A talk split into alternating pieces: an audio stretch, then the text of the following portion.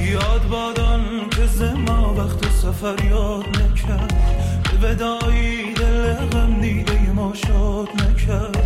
آن جوان وقت که می‌زد رقم خیر و قبول بنده پیر ندارم. زد شازاد کرد دل به امید صدایی که مگر در تو رسد. ناله ها کرد در این کوه که فرهاد نکرد. دل به امید صدایی که مگر در تو رسد ناله ها کرد در این کوه که فرهاد نکرد.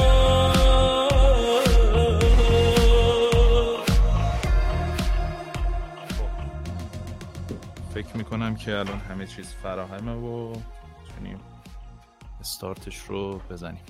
بله، عرض من ادب هستم. احترام خیلی خوشحالم که در خدمتتون هستم. بعد از مدت ها من اپیزود جدید دارم ضبط می‌کنم. آخریش با زیه عزیز بود و خوشبختانه خیلی هم مورد استقبال قرار گرفته بود.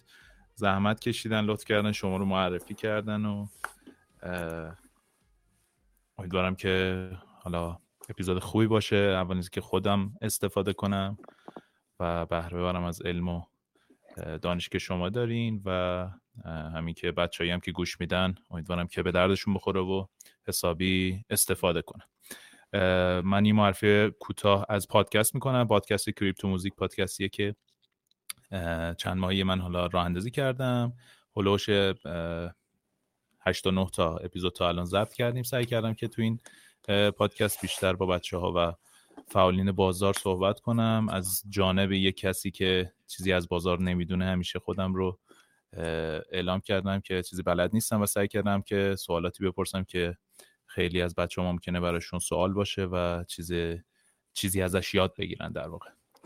و مهمون امروزمون هم آقای حامد سفاریان هستن که حالا تا جایی که من تو چنلی که حالا برای من فرستادین مطالعه کردم تو بحث فلسفه و درس فلسفه در واقع فعالیت داریم و اخیرا هم جالبه که تو بحث بازارهای مالی حالا چیز کلی که من دیدم فعال هستین. خیلی خوشحال میشم که خودتون حالا بیشتر توضیح بدین از اینکه فعالیت اصلیتون چیه و اینکه چی شده که حالا وارد بازارهای مالی شدین مثل کریپتو حالا نمی‌دونم تو بازار دیگه هم فعال هستین.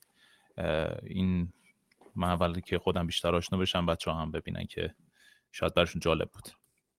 که ربط. فلسفه به بازارهای مالی این خیلی جالب می‌تونه باشه به نظر باشه آره. خب منم به نوبه خودم سلام می‌کنم خدمت هم شما هم شنوندگان این پادکست تشکرم می‌کنم از شما که این فرصت فراهم کردید که بتونیم با هم دیگه گفتگویی. داشته باشین و منم خوشحالم از اینکه حضور دارم در پادکست خوب شما و حالا ببینیم که گفتگوها به چه سمت و سوی خواهد رفت عرض به خدمت شما که بله من شغلم و کارم با همدیگه متفاوت هستند و هر دوی اینها با کار کریپتو باز دوباره تفاوت دارن و تمایز دارن. من به واقع همونطور که شما اشاره کردید کار خودم رو کار فلسفه می‌دونم و حالا اینکه تا چند روز تو این کار موفق بودم یا نبودم خودم نمی‌تونم قضاوت کنم دیگران باید قضاوت بکنن ولی شغل خودم رو باز چیز دیگری می‌دونم. شغل و کار رو با هم دیگه تمایزی من قائل هستم بین شغل و کار.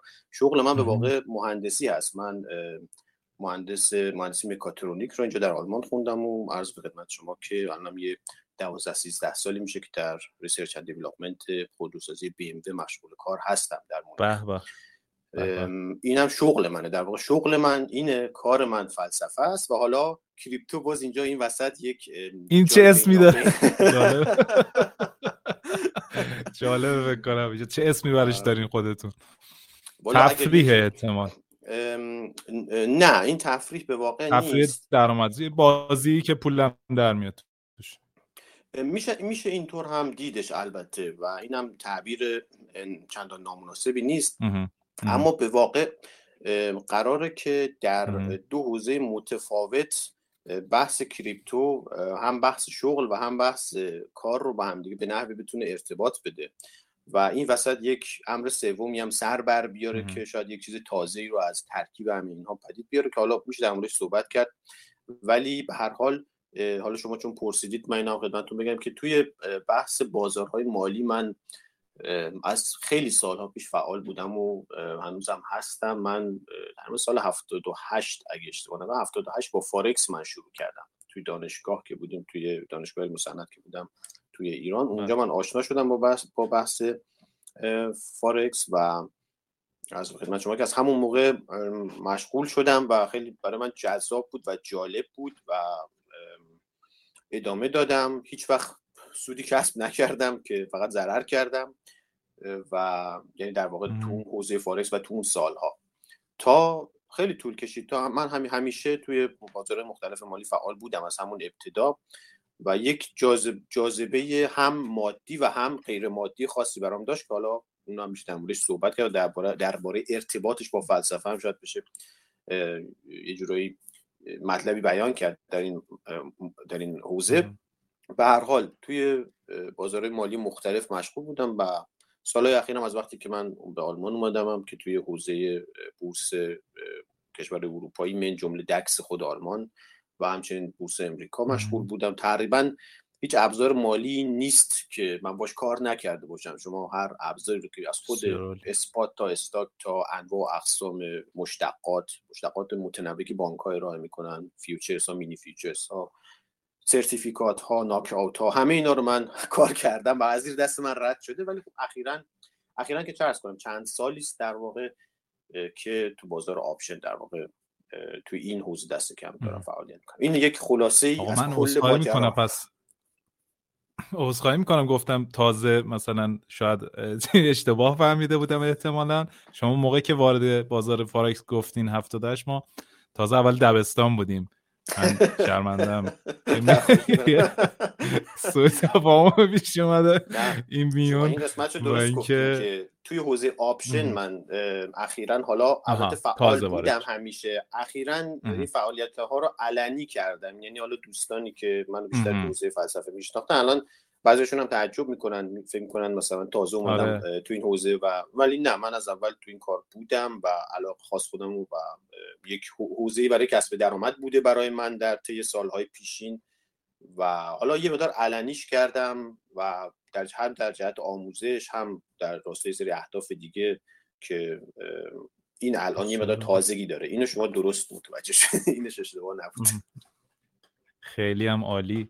خیلی جالبه برام که شما یه فکر می‌کنم یه زندگی multifunctional خیلی چند سویه حالا با tolerance زیاد. حالا شاید هم خیلی به هم ربط داشته باشن و خیلی هم یه دست باشه توی زندگی شما و خیلی جالبه برام. چجوری اینا رو شما خودتون handle می‌کنین؟ فلسفه رو مهندسی رو؟ حالا بازارهای مالی رو چون من خودم شخصیتم دوست دارم که multifunctional باشم مثلا کار مختلف می‌کنم موزیک کار می‌کنم معماری کار می‌کنم کار حالا یه کار استارتاپی داریم که دارم توش فعالیت می‌کنم که حالا یه جورایی سی او اون داستان هستم بعد خدمتتون ارز کنم تو کریپتو الان فعالم علاقه به طراحی و گرافیک و این چیزا دارم. خودم یعنی این این اینجوری این شخصیت این شکلی رو دارم و چیز باحالی هم هست حس می‌کنم. ولی سخته. مدیریت کردنش اینه که بخوایم همه اینا رو حالا به سمت یک هدف میل بدیم. شما خودتون چجوری اینا رو هندل می‌کنید؟ یعنی سعی می‌کنید که حالا یه برایند یک دستی حالا ازش داشته باشین یا نه؟ شاید هم مثلا این سعی ندارین. هر کی بر خودش جدا کار می‌کنه. از این. عرض به خدمت شما که اول چیزی که به نظر من می‌رسه در مقام در مقام پاسخ به این پرسش که ما مطرح کردیم اینه که من فکر کنم همه ما این علاقه متنوع و گوناگون رو داریم. هر تقریبا هممون به نحوی به حوزه‌های مختلف علاقه داریم. برخیش رو اسم سرگرمی روش می‌ذاریم. حتی کار و شغلمون ممکنه دو تا سه تا کار مختلف باشه و هم تو شما گفتید. اینا همه توی زندگی همه ما هست فکر می‌کنم. اون جایی که یه مقدار تمایز ایجاد میشه اون جایی است که ما وقتی که چند تا از این علایق رو حالا که در مقام و مرحله علاقه در واقع هنوز قرار دارن ما بر بگیریم خیلی جدی و عمیق بهشون بپردازیم. اون موقع اینا از حالت علاقه بیرون میان. یه مقدار جدیتر و عمیقتر که بهشون بپردازیم برجسته تر میشن. و اون موقع است که این سوال پیش میاد که خب حالا شما چجوری این چند تا کار با هم می‌تونی انجام بدی؟ در حالی که همه دارن این چند تا کار رو خیلی بیشتر از اینا رو دارن با هم انجام میدن. خانواده. مثلا داریم به خانواده می‌رسیم دوستانی داریم به شما به موسیقی علاقه داریم سری کارهایی انجام میدیم. برای درآمدزایی ممکن دو تا شغل متفاوت داشته باشیم کتابهایی در این حوزه و اون حوزه و چند حوزه دیگر می‌خونیم. اینا همه کاملا عادیه. منتها وقتی چند تاشو خیلی شاخص و خیلی عمیق و خیلی جدی شما بهش بپردازید اون وقت این اتفاقی میفته که حالا شاید در مورد من شاید افتاده باشه. البته بازم من خودم خیلی به قول شما multifunctional نمی‌دونم ولی این یک جنبه داستان. جنبه دیگه اینه که خیلی هم چیز باعث افتخاری نیست چون که این معایب خودش هم داره. آره یعنی دقیقا. مثلا این این مشکل هم هست که شما وقتی روی یه چیز متمرکز نباشین و پخش بشه این آره. شما خب معایب زیادی داره که خب منم از اون معایب رنج می‌برم برای به نوبه خودم. ولی شرایط هم طوری هست که نمی‌تونم متمرکز بشم روی یک چیز واحد فقط. یه سری یه تعادلی باید ایجاد بشه تو حوزه‌های مختلفی که بهشون علاقه داشتم یا در درشون کار می‌کنم. فکر کنم یه همچین پاسخی بشه داد به این پرسش. حالا نظر شما در مورد اینکه مثلا حالا اینکه میگین که همه این شکلی هستن شاخص شدن یه سری آدما توی یه سری چیزها آیا دلیلشون این نیست که مثلا واقعا یه چیز انتخاب کردن و خودشون رو وقف اون موضوع کردن؟ یا نه. ما فقط اون بخش داستان چون شاخص شده رو می‌بینیم. شاید اونا هم همینطوری هن. مثلا کار مختلف می‌کنن حالا یه, یه داستان. چون من خودم میگم علاقه هم انقدر زیاده و کارهایی که می‌کنم زیاده. همیشه این مشکل رو با خودم دارم که شاید تا ابد مثلا تا موقعی که زنده هم یه آدم متوسطی باشم که تو هیچ چیزی مثلا بهترین اون حالت نبودم. این چجوریه؟ ما آیا میشه مثلا با مثلا چند تا کار به موفقیت توشون برسیم یا نه. مثلا باید حتما یه چیز انتخاب کنیم حالا این ما خیلی داریم بحث فلسفی می‌کنیم. حالا به کریپتو هم می‌رسیم ها. ولی حالا کلا چون گفتم کار ما بداه هست یعنی بداه آره، گویی می‌کنیم آره. ببینیم حالا از اینجا به کجا می‌رسیم از کلی به جزئی دارید می‌رسید. آره. این خودش اتفاقا خیلی خیلی خوبه. عرض شود که بالا به نظر من در این زمینه نمیشه نسخه کلی پیچید این خیلی بستگی داره به اینکه هر آدمی چه جور آدمیه؟ تو چه شرایطی داره زندگی می‌کنه؟ تو چه شرایطی بزرگ شده؟ در چه شرایطی شخصیت و توانایی ها شکل گرفتند؟ می‌تونه مثبت باشه می‌تونه برای یک،, یک نفر دیگه منفی باشه. برای یه نفر خوبه که بتونه به یه تعادلی برسه در زندگی خودش با انجام دادن کارهای مختلف. برای یه نفر ممکنه خیلی این نعمت بزرگی باشه که بتونه یک متوسط الحال خوب باشه. متوسط الحال بودن همیشه چیز بدی نیست حتی بعضا چیز خوبیه. و شاخص بودن یا حالا به هر نحوی مشهور بودن معروف بودن خیلی پولدار بودن یا خیلی خاص بودن مجنون بودن نبوغ داشتن اینا همه معایب خودش هم داره. ما اینا رو نمی‌بینیم معمولا و فقط اون جنبه یک بعدی یک شخصی و از زندگی یه شخصی رو نگاه می‌کنیم و بعد بر اساس یه قضاوت خیلی انتظایی و کلی می‌کنیم من فکر می‌کنم نمیشه در این مورد واقعا نسخه کلی پیچید. برای هر کسی می‌تونه متفاوت باشه. هر کس باید خودش پیدا کنه ببینه با مجموع توانایی هایی که داره چگونه می‌تونه به اون قایت زندگی خودش که بهش باید فکر بکنه و اون دغدغه‌ای که داره در زندگی چطوری می‌تونه اون محقق کنه؟ چطوری می‌تونه به اون برسه؟ من فکر کنم اون خیلی مهمتره. چون هر کدوم از ما یک دغدغه متفاوتی داریم. یک قایت متفاوتی در زندگی داریم و خیلی هم خوبه که ما هر کدوم با هم متفاوتیم. و هر کس باید بتونه توانایی خودش استراتژی رو پیدا بکنه برای به نحوی رسیدن به اون هدفی که خودش برای خودش در زندگی خودش تشخیص داده و تعیین کرده. حالا این ممکنه از راه multifunctional بودن بگذره یکی ممکنه از راه متمرکز شدن روی یک چیز این راهش بگذره به مقصد و هدف برسه. من فکر می‌کنم این وسط البته تصادف و اتفاق و اینها هم یه نقشی بازی می‌کنن. بله بله. همون شانس خیلی مهمه. شما ممکنه دست به کاری بزنید با یه هدفی ولی هیچ وقت اوضاع بر وفق مراد شما نچرخه و شما موفق نشید سوالا تلاش کنید موفق نشید یکی دیگه بیاد یه تکونی بده به یه چیزی و یه دفعه اتفاق عظیمی بیفته. اینا خیلی دست خود ما نیست. اینه که عرض به خدمت شما که من در این هم چیزهای مثبت می‌بینم هم چیزهای منفی می‌بینم و حال روز خودم رو خیلی هم نمی‌خوام یک صورت خیلی مثبت و موفقی بهش بدم. اگرچه اینو اضافه کنم که قصدم هم خضوع و خشوع فروتنی نیست. من از وضعیتی که دارم راضی هم هستم. یعنی این هم هست. من خوشحالم که تونستم به قول شما هندل بکنم. هم معاش رو هم فرض بفهمید اون آیات فلسفی که تو ذهنم هست هم وظایفی رو که در خودم احساس می‌کنم نسبت به اجتماع بتونم ایفا بکنم هم بتونم یه زمان خودم رو در واقع با یه شغلی بخرم آزادی خودم یه طوری فراهم بکنم که بتونم به اون کارهای اصلی که برام اهمیت دارم بپردازم و مثلا صبح تا شب مشغول حمالی نباشم برای امرار معاش. و خب البته اینا هم باید گفت که خب سالها هم طول کشید و تلاش شده و اگرچه که بعضا شاید اتفاقات و عوامل مثبت این چنینی هم دخیل بودن ولی در نهایت خب بالاخره آدم باید تلاش بکنه. در این شکی نیست. خیلی عالی. خیلی جالب بود.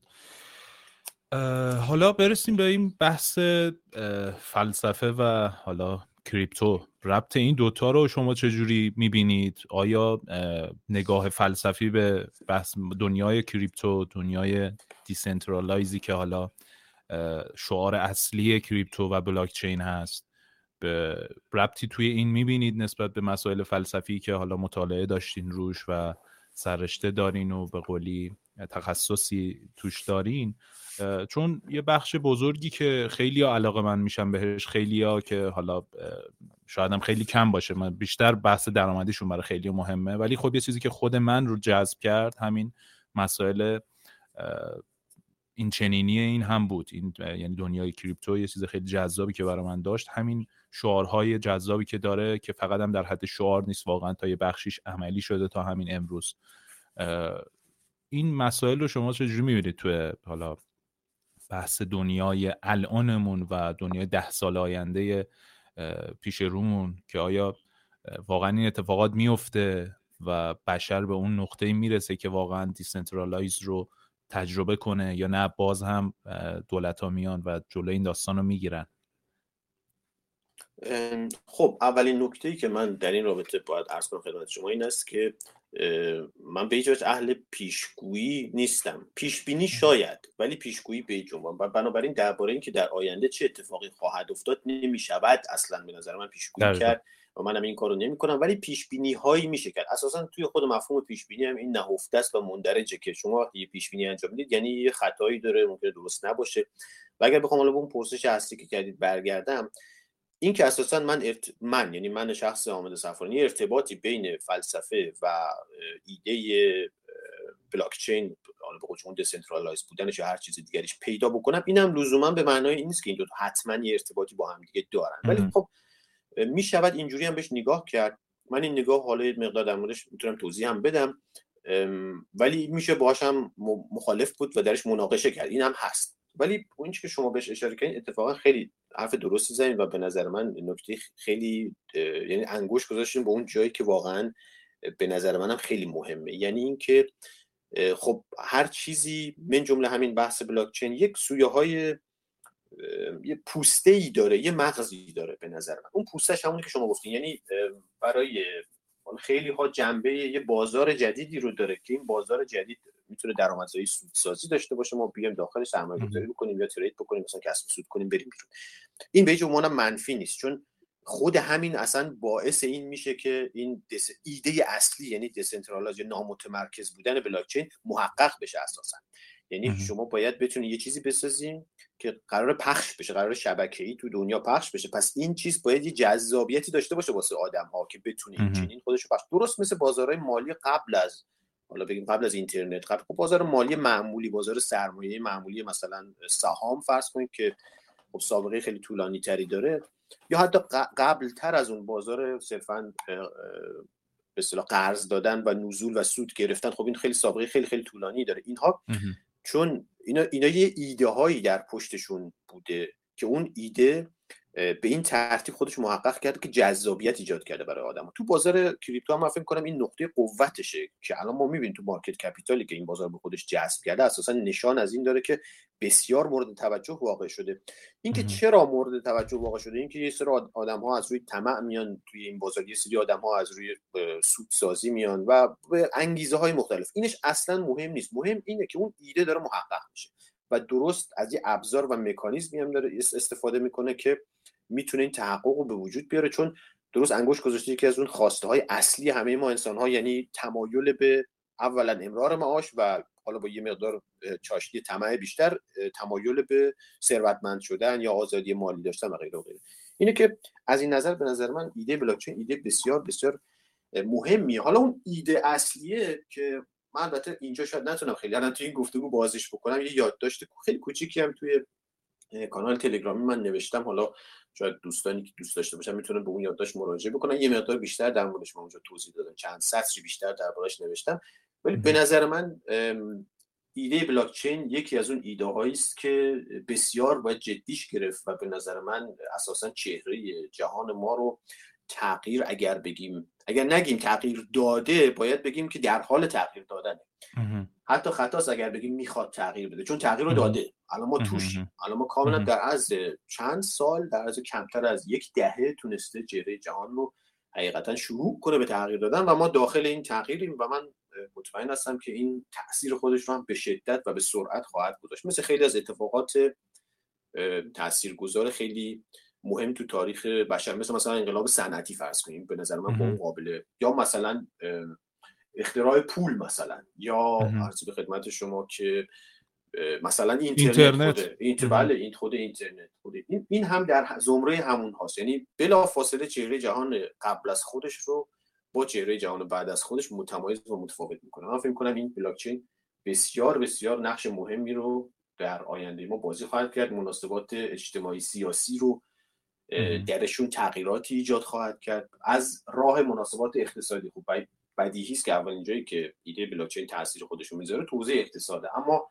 به خصوص ما تو فلسفه و اینها می‌دونیم که اقتصاد چقدر می‌تونه اهمیت داشته باشه برای اتفاقات اتفاقات مهمی که توی تاریخ بشر می‌تونن بیفتن تو حوزه سیاست. بنابراین دست کم از یک منظر به اصطلاح مارکسیستی چپی دوستانی که شاید آشنا باشن می‌دونن که بنیان همه چیز رو یک حالت یک اقتصادی می‌دونه که اون اقتصاد باعث میشه چهره دنیا تغییر بکنه. البته من به هیچ روی کردم این شکلی نیست.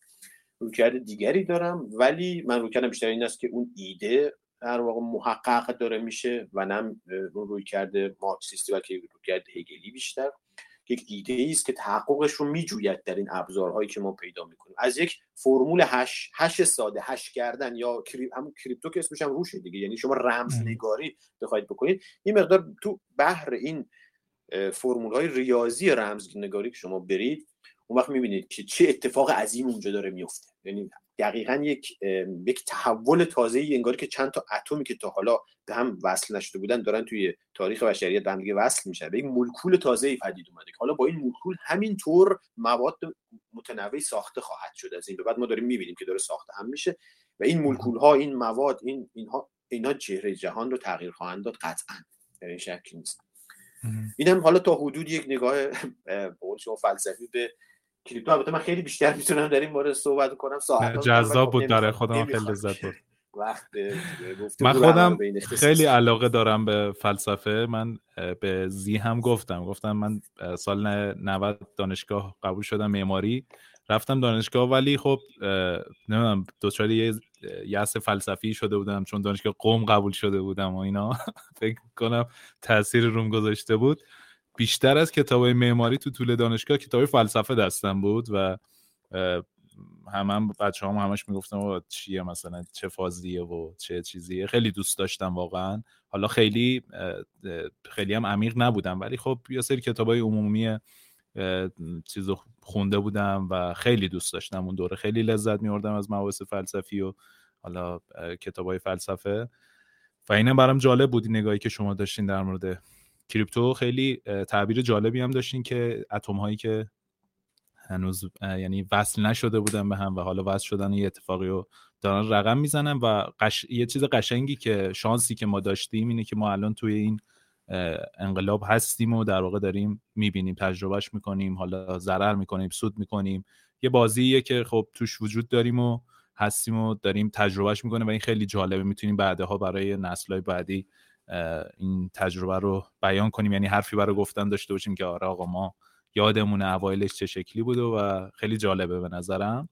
و اینکه یه چیز جالب دیگه ای هم که هست به قول شما اینی که اینجوری نیست که ما بگیم می‌خواد انجام بده. در واقع انجام داده و همینطور که آدم میچرخه توی حالا پروژه های مختلف بلاک چین می‌بینه که این اتفاق واقعا داره میفته مثلا یه پروژه‌ای به نام Gyroscope هست که یه stablecoin جدیدی هست که حالا یه سری مسائل stablecoin ها رو اومده حل می‌کنه و پروژه جدیدی هنوز روی testnet mainnet ش نیومده بالا. ولی خب خیلی جالبه و بحث airdrop ش و این چیزا رو من داشتم دنبال می‌کردم. 65 درصد از کل توکن هاش رو داره به کامیونیتی میده و حق رأی دارن و می‌تونن تاثیر بذارن روی حالا اتفاقاتی که روی این پروژه میفته و خیلی پروژه های دیگه که هنوز وجود دارن و روزانه داره این اتفاق روشون رقم می‌خوره با ووتی که می‌کنن حالا کامیونیتی تاثیر مستقیم می‌ذارن و این خیلی خیلی به نظرم تمرین خوبیه برای اینکه بتونن در آینده روی مباحث سیاسی حتی این اتفاق رو رقم بزنن و خب خیلی به نظرم چیز انقلابی می‌تونه باشه. توی مباحث سیاسی و به قول شما اقتصادی هم که بیشتر و شدیدتر تاثیر بیشتری هم خواهد گذاشت.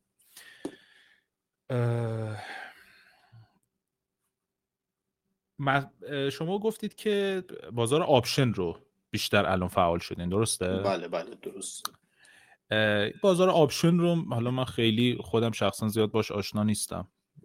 برای بچههایی که حالا کمتر می‌شناسن کمتر به گوششون خورده. option ها آیا تو crypto مثلا شما یا یه مفهوم کلیه که تو همه جا تو همه بازارهای مالی میشه در واقع تعمیمش داد. اینو اگر یه مقدار توضیح بدین ممنون میشه باشه چشم. عرض به خدمت شما که بازار آپشن در زمره بازار مشتقات به اصطلاح بهش میگن بازار مشتقات. مشتق هم که خب از تو ریاضی ما می‌شناسیم یه تابعی رو مثلا ما داشتیم بعد مشتقش رو می‌گرفتیم. یعنی یه تابع پایه شما لازم داری بعد میای مشتقش رو می‌گیری حالا این تو ریاضیش از اون طرف مثلا توی بحث گرامری هم داریم. یه فعلی داریم بعد میایم از این یه مشتق می‌گیریم مثلا یا یه صفتی داریم میایم یه واژه‌ای رو با اون می‌سازیم. در یک ماده اولیه یه چیز پایه‌ای داریم و میایم بعد بر اساس اون امر پایه یک امر ثانویه رو می‌سازیم که این میشه مشتقه اون امر اولیه. تو بازار مالی این مشتقات میشن معاملات آتی یا futures و معاملات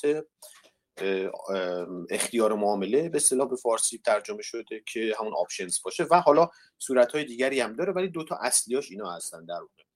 بنابراین این خود واژه مشتقه که مشتقه از کجا میاد؟ از اینجا داره میاد. یعنی ما یه دارایی پایه داریم که به صورت نقدی داره معامله میشه. حالا روی این دارایی پایه میان و به اصطلاح معاملات سررسیددار تعریف می‌کنن. هم آتی سررسیددار در واقع هم option سررسید داره حالا من وارد جزئیات این بشم ما آتی perpetual هم داریم و این مکانیزم خاصی داره بهش میگن مکانیزم funding که سررسید دار بودنش حذف می‌کنه. کاری من حالا به اونش نداره ولی ذاتا و اولا اینها معاملات سررسید دار هستن. سررسید دار یعنی چی؟ یعنی یه جایی در آینده یه توافقی میشه که یه قیمتی داشته باشه یه کالایی و بعد ما اون حالا بخریم یا بفروشیم در واقع یه قرارداد شما وقتی توی بازار آپشن دارید معامله می‌کنید در واقع دارید یک قراردادی رو میبندید. یک مثل مثلا قولنامه میمونه.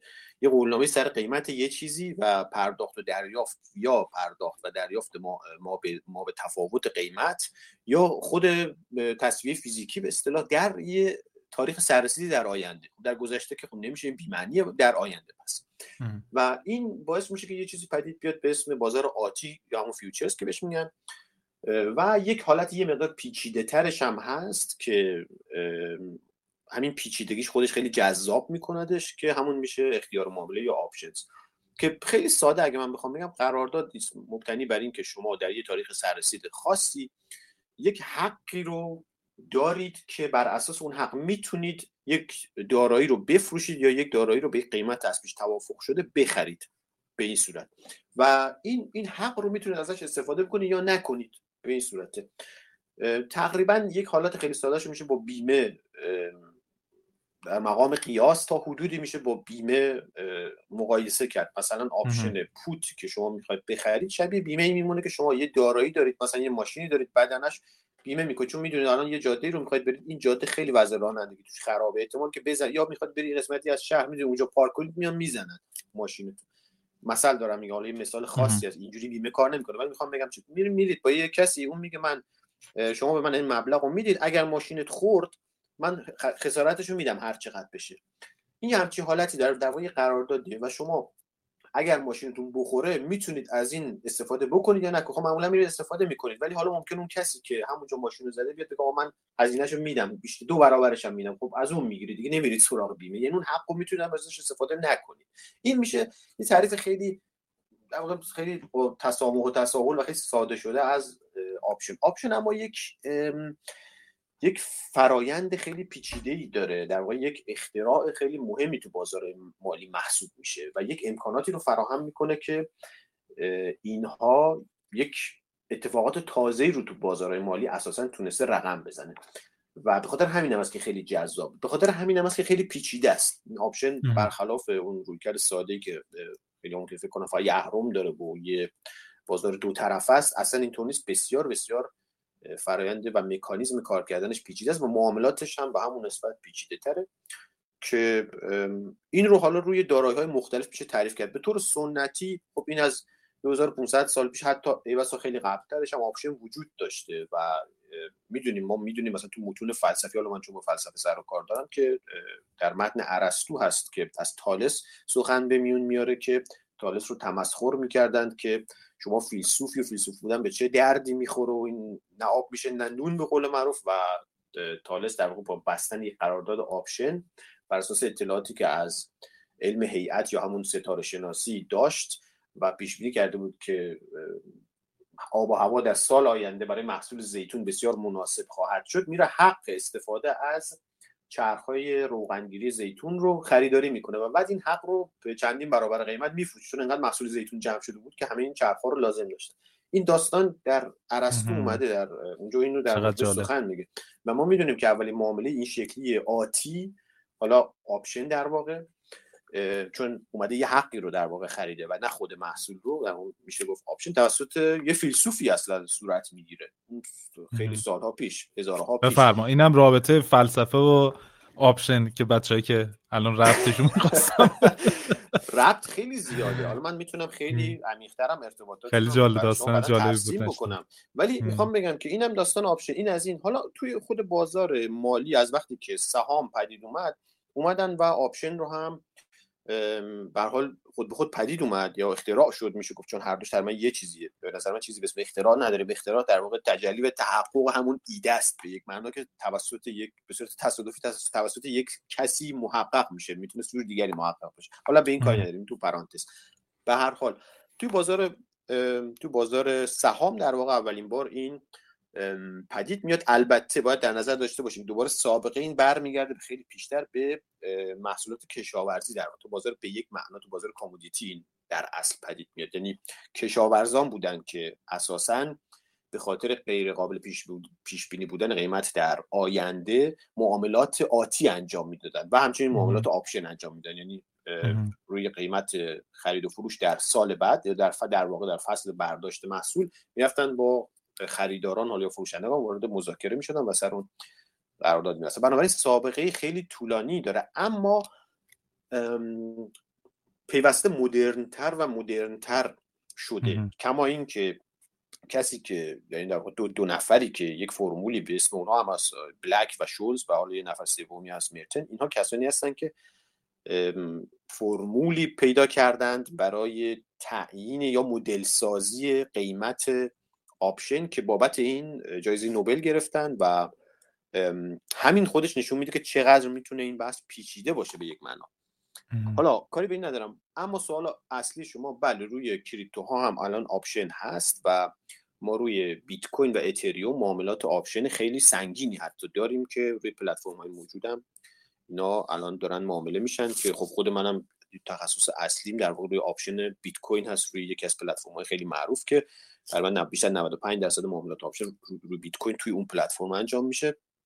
و اینا هست و شما می‌تونید از این امکانات استفاده کنید. کاربرد و کارکرد option هم خب بسیار بسیار متنوع انواع و اقسام داره از نوسانگیری و معاملات speculative گرفته در سفته بازی یا سودگیری از معاملات گرفته. الا کارکرد اصلیش که مدیریت ریسک باشه و از شما که و همچنین مدیریت سرمایه و اینها. option بسیار بازار جذابیه و کسی که یک بار طعم option رو چشیده باشه دیگه ولش نمی‌کنه. یعنی خیلی مقدار خطرناک از این نظر اعتیاد آوره و چون خیلی بازار جذاب. شما مثل من مثالم همیشه اینه که شما اگه مثلا با توی الکترونیک ما مقاومت داریم و خازن داریم و سیمپیچ داریم. با اینا شما خیلی مدارات آنالوگ می‌تونید درست بکنید. رو چون من رشته اصلا من برق بوده. شما مدارات درست کنید. وقتی پای ترانزیستور اما به میاد اون موقع دیگه شما دیگه دیگه بر نمیگردید به اون دوران پیشین بیاید فقط با این چند تا المان ساده کار بود وقتی که دیگه پای ترانزیستور پیش و امکاناتی که تران اختراع ترانزیستور در اختیار شما می‌ذاره که حالا می‌دونیم که ترانزیستور قبل از اینکه ما ترانزیستور داشته باشیم این لامپ ها رو داشتیم. رادیوی لامپی اگه یادتون باشه حالا آره. پدر بزرگا داشتن اونا اونا همون جد ترانزیستور در واقع اون لامپ ها همونن. حالا کاری بینش نداری وقتی شما یه چنین عنصر تازه چنین اختراع تازه یا یه چنین ابزار تازه به زیر دستتون میاد یه مقدار باش کار می‌کنید دیگه ولکن شما نیست. و اینه که خب منم جذب بازارهای مالی به دلایل علل مختلف چون شدم در نهایت سر از آپشن در آوردم و از همه جذابتر می‌بینم بازار مشتقات رو و کارکردشم البته خب به حال بسیار متنوعه در مورد این موضوع من یه سوالی دارم. الان شما برای بحث حالا مالی قضیه به عنوان یک شغل به این کار درسته کامل نگاه می‌کنید درسته؟ یعنی یه چیزی که درآمد دارین ازش و شاید حالا بیشتر از کار اصلیتون حتی درآمد داشته باشین و تایمی که براش می‌ذارین همه اینا به این چشمش نگاه می‌کنین درسته؟ من در این چیز شخصی منه ها به من توصیه به کسی هم نیست. من توی این حوزه در واقع در حوزه سرمایه گذاری کار می‌کنم یعنی معاملات option که خب من می‌تونم مدعی باشم دست کم تو option بیت کوین تخصص دارم معاملات option رو می‌شود به عنوان کسب سود هم ازش استفاده کرد. منتها شرایط خاص خودش رو میطلبه. ولی من بیشتر روی کردم میان مدت الا دراز مدته. به خاطر همین هم است که از این ابزارها بیشتر برای مدیریت ریسک استفاده می‌کنم و برای مدیریت سرمایه در واقع. و سرمایه ای رو که دارم هم از این در با یک روش دیگری من افزایش میدم اون سرمایه رو. نه از راه معاملات و سودگیری از معاملات که البته می‌تونه جزوش باشه بلکه از راه مدیریت ریسک و تبدیل کردن این اسید های مختلف به هم دیگه. یعنی سواب کردن بین اسید های مختلف و مدیریت ریسک با یه رویکرد طولانی مدت. شما این روی کرده داشته باشید. البته انواع اقسام روی کرده وجود داره. حالا مال من اینه. میگم توصیه هم نمی‌کنم. روزی من داریم بهتر از این روی کرده دیگه باشه بدتر باشه. من این کارو می‌کنم. شما چون پرسیدید. من اون سرمایه رو که دارم در واقع به این ترتیب مدیریت می‌کنم تا این سرمایه اولا این خیلی مهمه ارزش خودش رو حفظ کنه ارزش رو از دست نده به خاطر مسائل تورم و غیره. و ثانیا همیشه تبدیل به احسن بشه رشد بکنه. یک رشد دائمی داشته باشه که فقط مال یه هفته دو هفته نباشه بعد مثلا هفته سوم همش از دست بدم. بلکه رشدی باشه که بشه سالها روی این حساب کرد و در نهایت بتونه در واقع یک به نوع یک امکانی برای اون که بهش میگن آزادی اقتصادی رو هم به من بده. که من دیگه حتی لزومی نداشته باشه که برم همین بیم هم نرم دیگه. بابا خیلی راحت بشینم تو خونه به کار فلسفی خودم برسم. این دیگه میشه رو بیارید به منزل. جن که شما برید به بیم حالا استراتژی منه. ولی تا کجا بریم جلو موفق بشیم؟ اون چه که من خیلی بهش علاقه دارم بحث آموزشه چون تو کار اصلی من اساسا همین بحث آموزش و اینا هست. من این رو هم خیلی دوست دارم که این اینو بتونم به نحوی منتقلش بکنم به حالا کسانی که به نظر من می‌تونن این بحث رو ازش استفاده بکنن. اونم نه فقط برای کسب سود و برای این کسب سودهای کوتاه مدت بلکه بیشتر برای اینکه بتونن هموطنان در فارسی زبانان به طور کلی فارسی زبان از کشورهای مختلف بتونن این رو بیاموزن. چون ما یه مقدار توی مسائل مالی و اقتصادی یه مقدار عقب مانده ایم متاسفانه. بله. بتونن اینو بیاموزن که چگونه می‌تونند ریسک خودشون رو مدیریت بکنن چگونه می‌تونن سرمایه های خودشون رو ارزشش رو حفظ بکنن چگونه می‌تونن مدیریت سرمایه درستی داشته باشن و اساسا یک شم اقتصادی درست و اصولی بتونن داشته باشن نسبت به بازارهای مالی و اینکه حالا خیلی بخوام ساده بگیم اینکه پس انداز که واسه زن و بچهشون جمع کردن و نیارن تو این بازار یه شب دست بدن بلکه اصولی عمل کنن درست عمل کنن. این امکانات ابزارهای مشتق به خصوص ابزارهای نوین مالی به اصطلاح اینا امکانات خیلی زیادی رو در اختیار افراد می‌تونن قرار بدن که در کنار اون شغلی که دارن که حتما هم باید داشته باشن در کنار اون ارزش افزوده که از راههای دیگه ای دارن کسب در واقع ایجاد می‌کنن در, در ازاش دارن کسب درآمد می‌کنن بتونن دارایی های خودشون رو به نحو درستری مدیریت کنن. من خودم شخصا به هیچ عنوان طرفدار این نیستم که ما بیایم و تمام وقت شروع کنیم به معامله گری برای کسب فقط برای کسب سود. به هیچ وجه به نظر من این یک کار بسیار اصلا در در مجموع اگر در سطح اجتماع در سطح سیاست در یک سطح کلان بهش نگاه بکنیم یک کاری که خیلی آسیب های اجتماعی زیادی آسیب های اقتصادی زیادی در اصلا مشکل ایجاد می‌کنه به طور کلی. فکر کنید شما همه کارشون رو ول کنن کاری که دارن انجام میدن به فکر تصور کنن یعنی در خیال خامیست. تصور کنن می‌تونن با چند تا معامله تو بازار مالی همون اندازه پول در بیارن. مگه ما مثلا ببخشید محض خر خوردیم بریم مثلا کار کنیم توی شرکتی یا بیایم یه محصولی تولید بکنیم هم عرق بریزیم زحمت بکشیم بعد خب اینو که میشه در از 5 دقیقه در آوردیم. نه اینطور هم نیست. اتفاقا دقیقا من می‌خوام با این مبارزه کنم که این تصور کاملا غلطه. درست برعکسش درسته. یعنی شما حتی تو این حوزه هم می‌خواید کار بکنید باید تولید محتوا بکنید تولید ارزش افزوده بکنید تولید ارزش و محتوا و یک چیز تازه ای رو بیارید توی این حوزه اگرم می‌خواید کنید. صرف این که من بخرم بفروشم. اینم خوبه ها اینم چیز بدی من نمیگم. اینم کارکرد خودشو داره. اینا هر چیزی جای خودشو داره. ولی متاسفانه خیلی با روی کردیم که ما کارمون رو ول کنیم بیایم و مثلا با چند تا معامله کردن تو بازار بورس و خریدن چند تا پروژه کریپتو که اینا ده برابر بشه اینا ثروتمند بشیم و دیگه نیازی نباشه بکن اصلا این یک رویکرد کاملا فاسد غلط و براندازانه است. یعنی هم خانمان زندگی اون شخص برمیفته هم اجتماع از هم میپاشه اقتصاد از هم میپاشه. فکر همه بشن speculator بیان تو بازار مالی شروع کنن. اصلا همین چیزی نمیشه. بخاطر همین از تو غربم قوانین سختگیرانه ای در این زمینه ها هست. تو خود همین آلمان مثلا اولا که تو کل غرب خب مالیات های سنگین میبندن به سودهای این چنینی من نمی‌دونم تو ایران چجوری شما سودی می‌کنید از crypto. چقدر باید مالیات؟ فکر اصلا اصلا نمیشه کنترلش هنوز نه. مالیات مشخصی روش هنوز بسته نشده. کلا خب مالیات تو ایران خیلی رای در رو و دوزی زیاد داره دیگه. درسته درسته. شاخ چیز نیست. مشخص نیست حالت مالیاتش. در حالی که این درست تو غرب برعکس اولا به شدت مالیات میبندن به سودهای این چنینی ثانیاً قوانین بسیار سختگیرانه ای وضع کردن مثلا در خود همین آلمان از ابتدای سال 2021 یه قانونی وضع شده که این کار کسانی که تو کارهای به بهش میگن ترمین گشفت این کارهای مربوط به مشتقات سررسید دار می‌خوان انجام بدن کارشون خیلی دشوار شده. خیلی دشوار. این قوانین رو عمدن اینا وضع می‌کنن قوانین خیلی سختی رو مراقبتی از خود بله.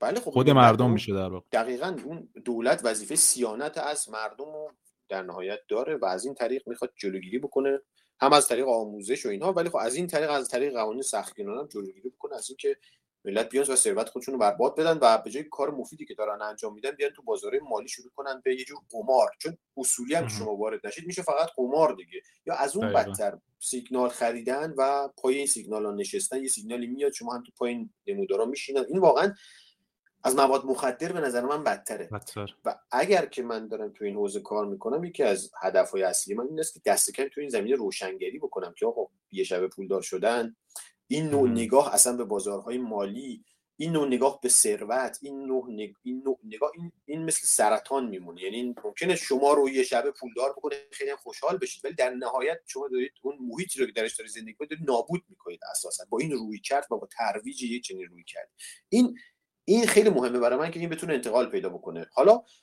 مثل خود بلاکچین باید از یه راهی اینو تو مغز مردم کرد که احساس لذت هم داشته باشه که اون جنبه های که آدما انگیزه داشته باشن بتونن بخوان یه چنین چیزی رو بیاموزن. بنابراین اگر از راه کسب ثروت کسی وارد این حوزه میشه اگر با انگیزه پولدار شدن وارد این حوزه میشه من اول نمی‌زنم تو ذوق کسی بگم نه آقا این کار نکن. ولی به مرور آروم آروم چند تا ضرر که کرد چند بار که دغره داغ شد بهش میفهمونم که آقا این به نظر می‌رسه روی کرده درستی نباشه. حالا بیایم یک مقدار فکر کنیم یه مقدار عمیق‌تر بشین ببینیم روی کرده درست چی می‌تونه باشه. آیا روی کرده درست اینه؟ آیا راههای بهتری نیست برای قمار کردن؟ آیا راه آسونتری نیست برای از دست دادن سرمایه یا چند برابر کردن پول با یه شیر یا خط؟ پس آیا این درسته؟ این زندگی شما که بشینید پای یه مونیتور و یه چارتی رو تماشا کنید ساعت ها می‌خواد اینجوری زندگیتون رو سپری بکنید. می‌دونید آدما کم کم خودشون به این نتایج می‌رسن بعد این تا اولش که بگی میگن نه آقا شما شکم سیر چیزی میگی بذار ما اومدیم نونمون رو بگیریم از این بازار روزیمون رو بگیریم بذار کارو آره. بکنیم. میگه خیلی خب بیا کارتو بکن. ولی بعدا دوباره به هم دیگه می‌رسیم و با هم صحبت خواهیم کرد. بعد جالبش اینه که سفاریان اینه که گوش نمیشه واقعا فلواقع اینکه بگیم بگیم این کارو نکن یا مثلا اینجوری میشه این اتفاق میفته من خودم تجربهش کردم. بهم خیلی چیزا رو گفتن و ولی تا تجربه نکردم به طور کامل الان چیز نیستم نسبت بهش. یعنی ایمان ندارم که آقا نه اینطوریه یا اونطوریه. یعنی منظورم که ما ما من شما که حالا داریم سعی می‌کنیم حالا روشنگری کنیم در حد اطلاعات خودمون به مردم اطلاعات بدیم باز هم شاید درصد خیلی کمی هستن که گوش میدن و عمل می‌کنن به این توصیه ها و و عملیش می‌کنن و حالا جلوی ضررشون گرفته میشه. و یه چیز جالبی هم که به نظر من دلیل این اتفاقات هست اینه که من یه پادکست بی پلاس نمی‌دونم شما گوش می‌دید از علی بندری یا نه. پادکست جالبی در مورد خلاصه حالا کتاب های مختلف صحبت می‌کنه. علی بندری خب پادکست بی پلاس هست. پادکست چنل بی هم در واقع این بی پلاس زیر شاخه همون چنل بی هست. یه پادکستی آخرین پادکستی که داشت به نام در مورد کتاب نردبان شکسته صحبت می‌کرد و خیلی نکته های جالبی بود. من تو ماشین تو یه مسیری بودم داشتم گوش می‌دادم.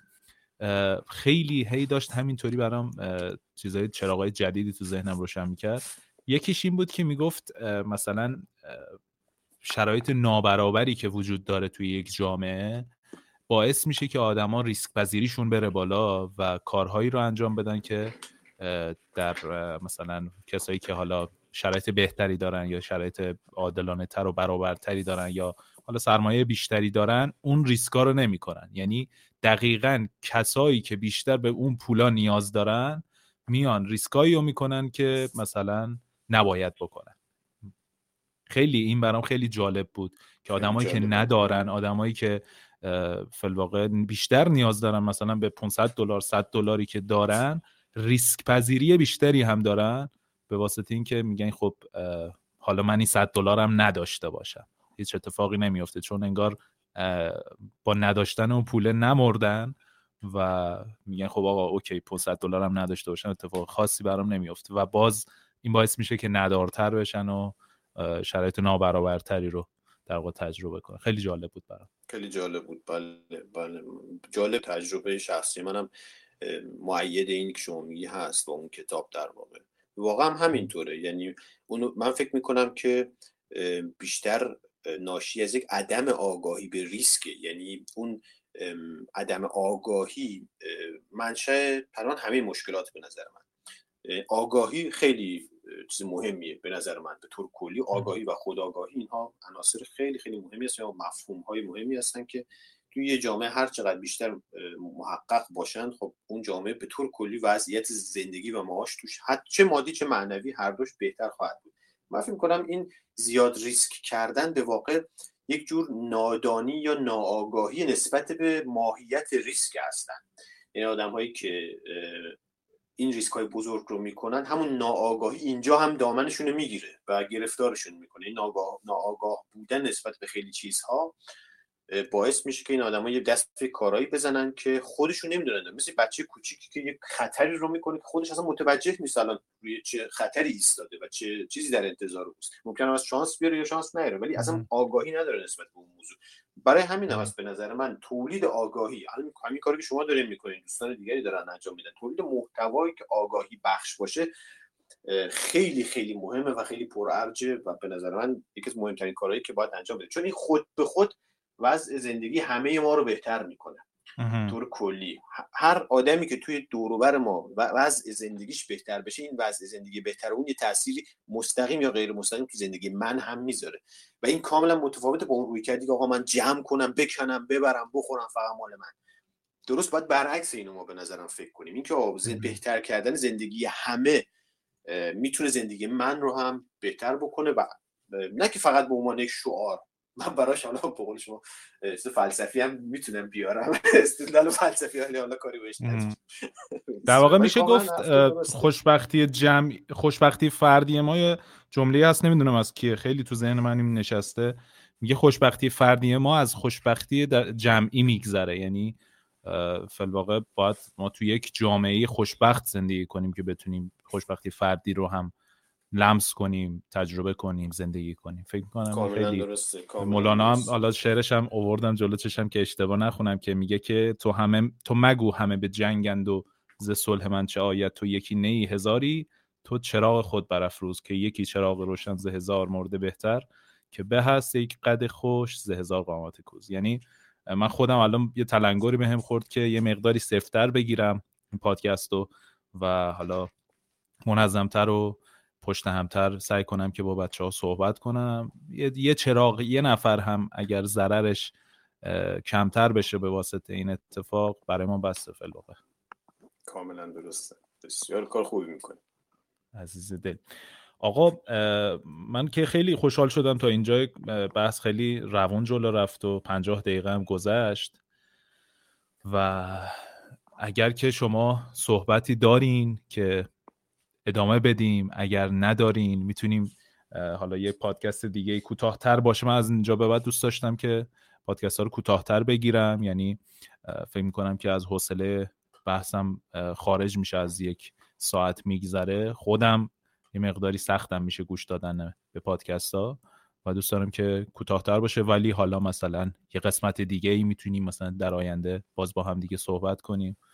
با کمال میل شما ببینید چه آره. ببینید چه بازخوردی می‌گیره. حالا اگر دوستان از اینجور صحبت ها دوست داشتن اگر صحبت های من, من که خودم خیلی لذت بردم. واقع شد من با کمال میل باز می‌تونیم یه شماره دوی رو شما نظرسنجی بکنید یا خود همین الان همین نظرسنجی هم تو خود داخل پادکست دیگه. اگر دوستان آره. اینجور صحبت ها اینجور بحث رو دوست داشته باشن میشه. من خودم خیلی علاقه دارم و همونطور که می‌بینید بحث ها رو وقتی که من خودم حتی صحبت می‌کنم حالا چه با دوستان دیگه. بحث های ما کمتر به سمت آقا بازار چه خبر؟ آقا نمی‌دونم قیمت الان چنده؟ بیشتر بحث آره. همین چیزا اینا اینا اصل ماجرا اینا ایناست دقیقاً. لذت کارم تو همینه.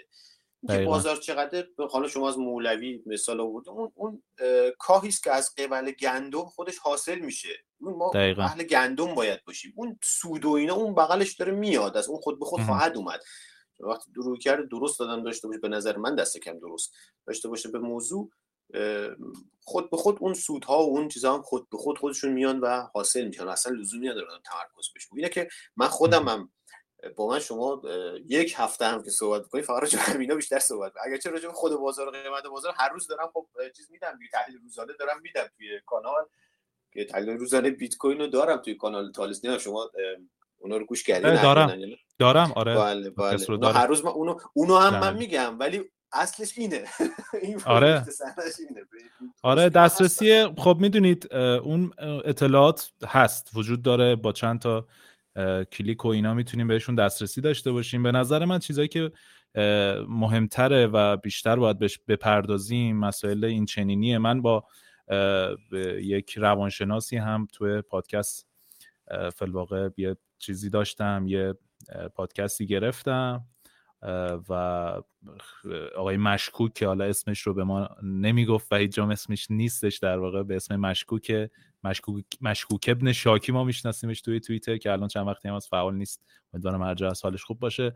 اونجا هم ما واقعا سعی کردیم که خیلی مسائل ریشه تر رو در موردش صحبت کنیم که به نظر من اونا تاثیر بیشتری داره. داستان فیل سوار رو اونجا مطرح کردیم و صحبت کردیم که فکر می‌کنم خود شما مسلط باشید به این داستان فیل فیل سوار که فیل ما اون جایی که می‌خواد میره. حالا ما یه تسلط کوچولویی بهش می‌تونیم با آگاهیمون داشته باشیم و اونم چیزی که بیشتر اهمیت داره و ما سعی می‌کنیم توی این پادکست و حالا محتوایی که داریم بیشتر به این مسائل بپردازیم.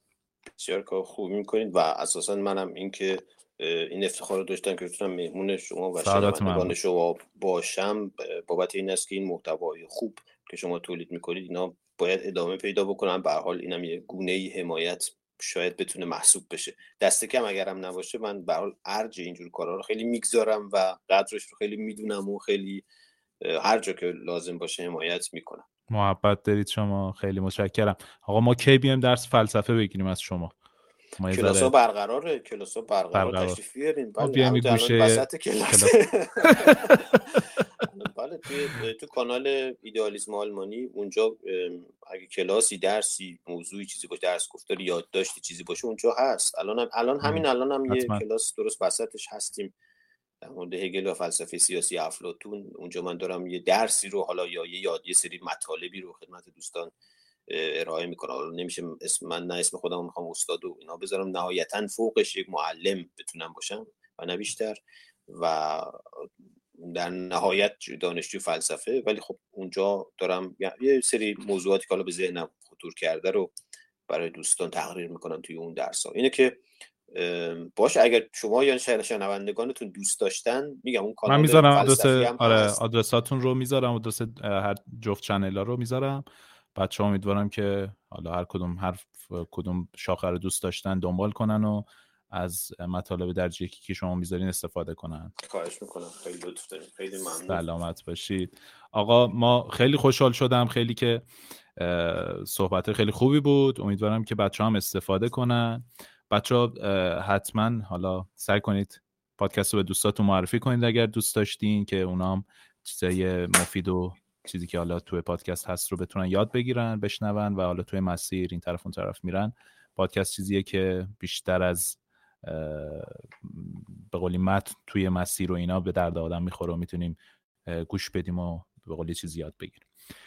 امیدوارم که شب روز خوبی داشته باشید و اینکه سودده باشه معاملاتی که می‌کنید و حالتون هم خوب باشه بچه ها تا پادکست دیگه. تشکر می‌کنم از شما و خداحافظی می‌کنم از همه سلامت باشید این پادکست رو خواهند شد زنده باشید.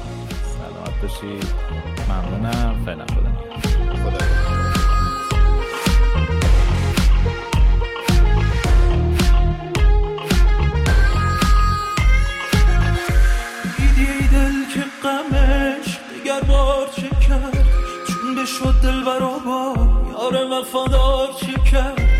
عشق من رنگ شفق یافت ز بیمهری یار. یار دیرینه ببین که با یار چه کرد.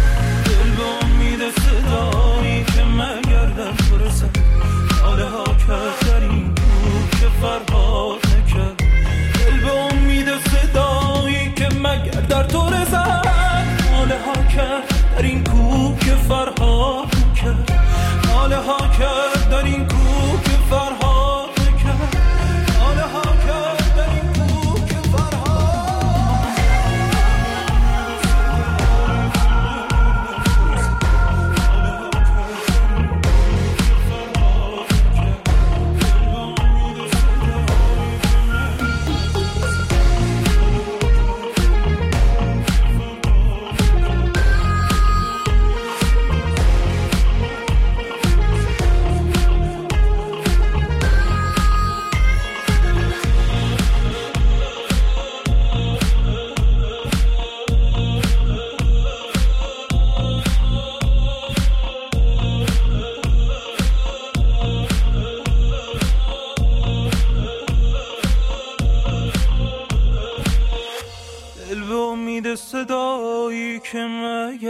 صدایی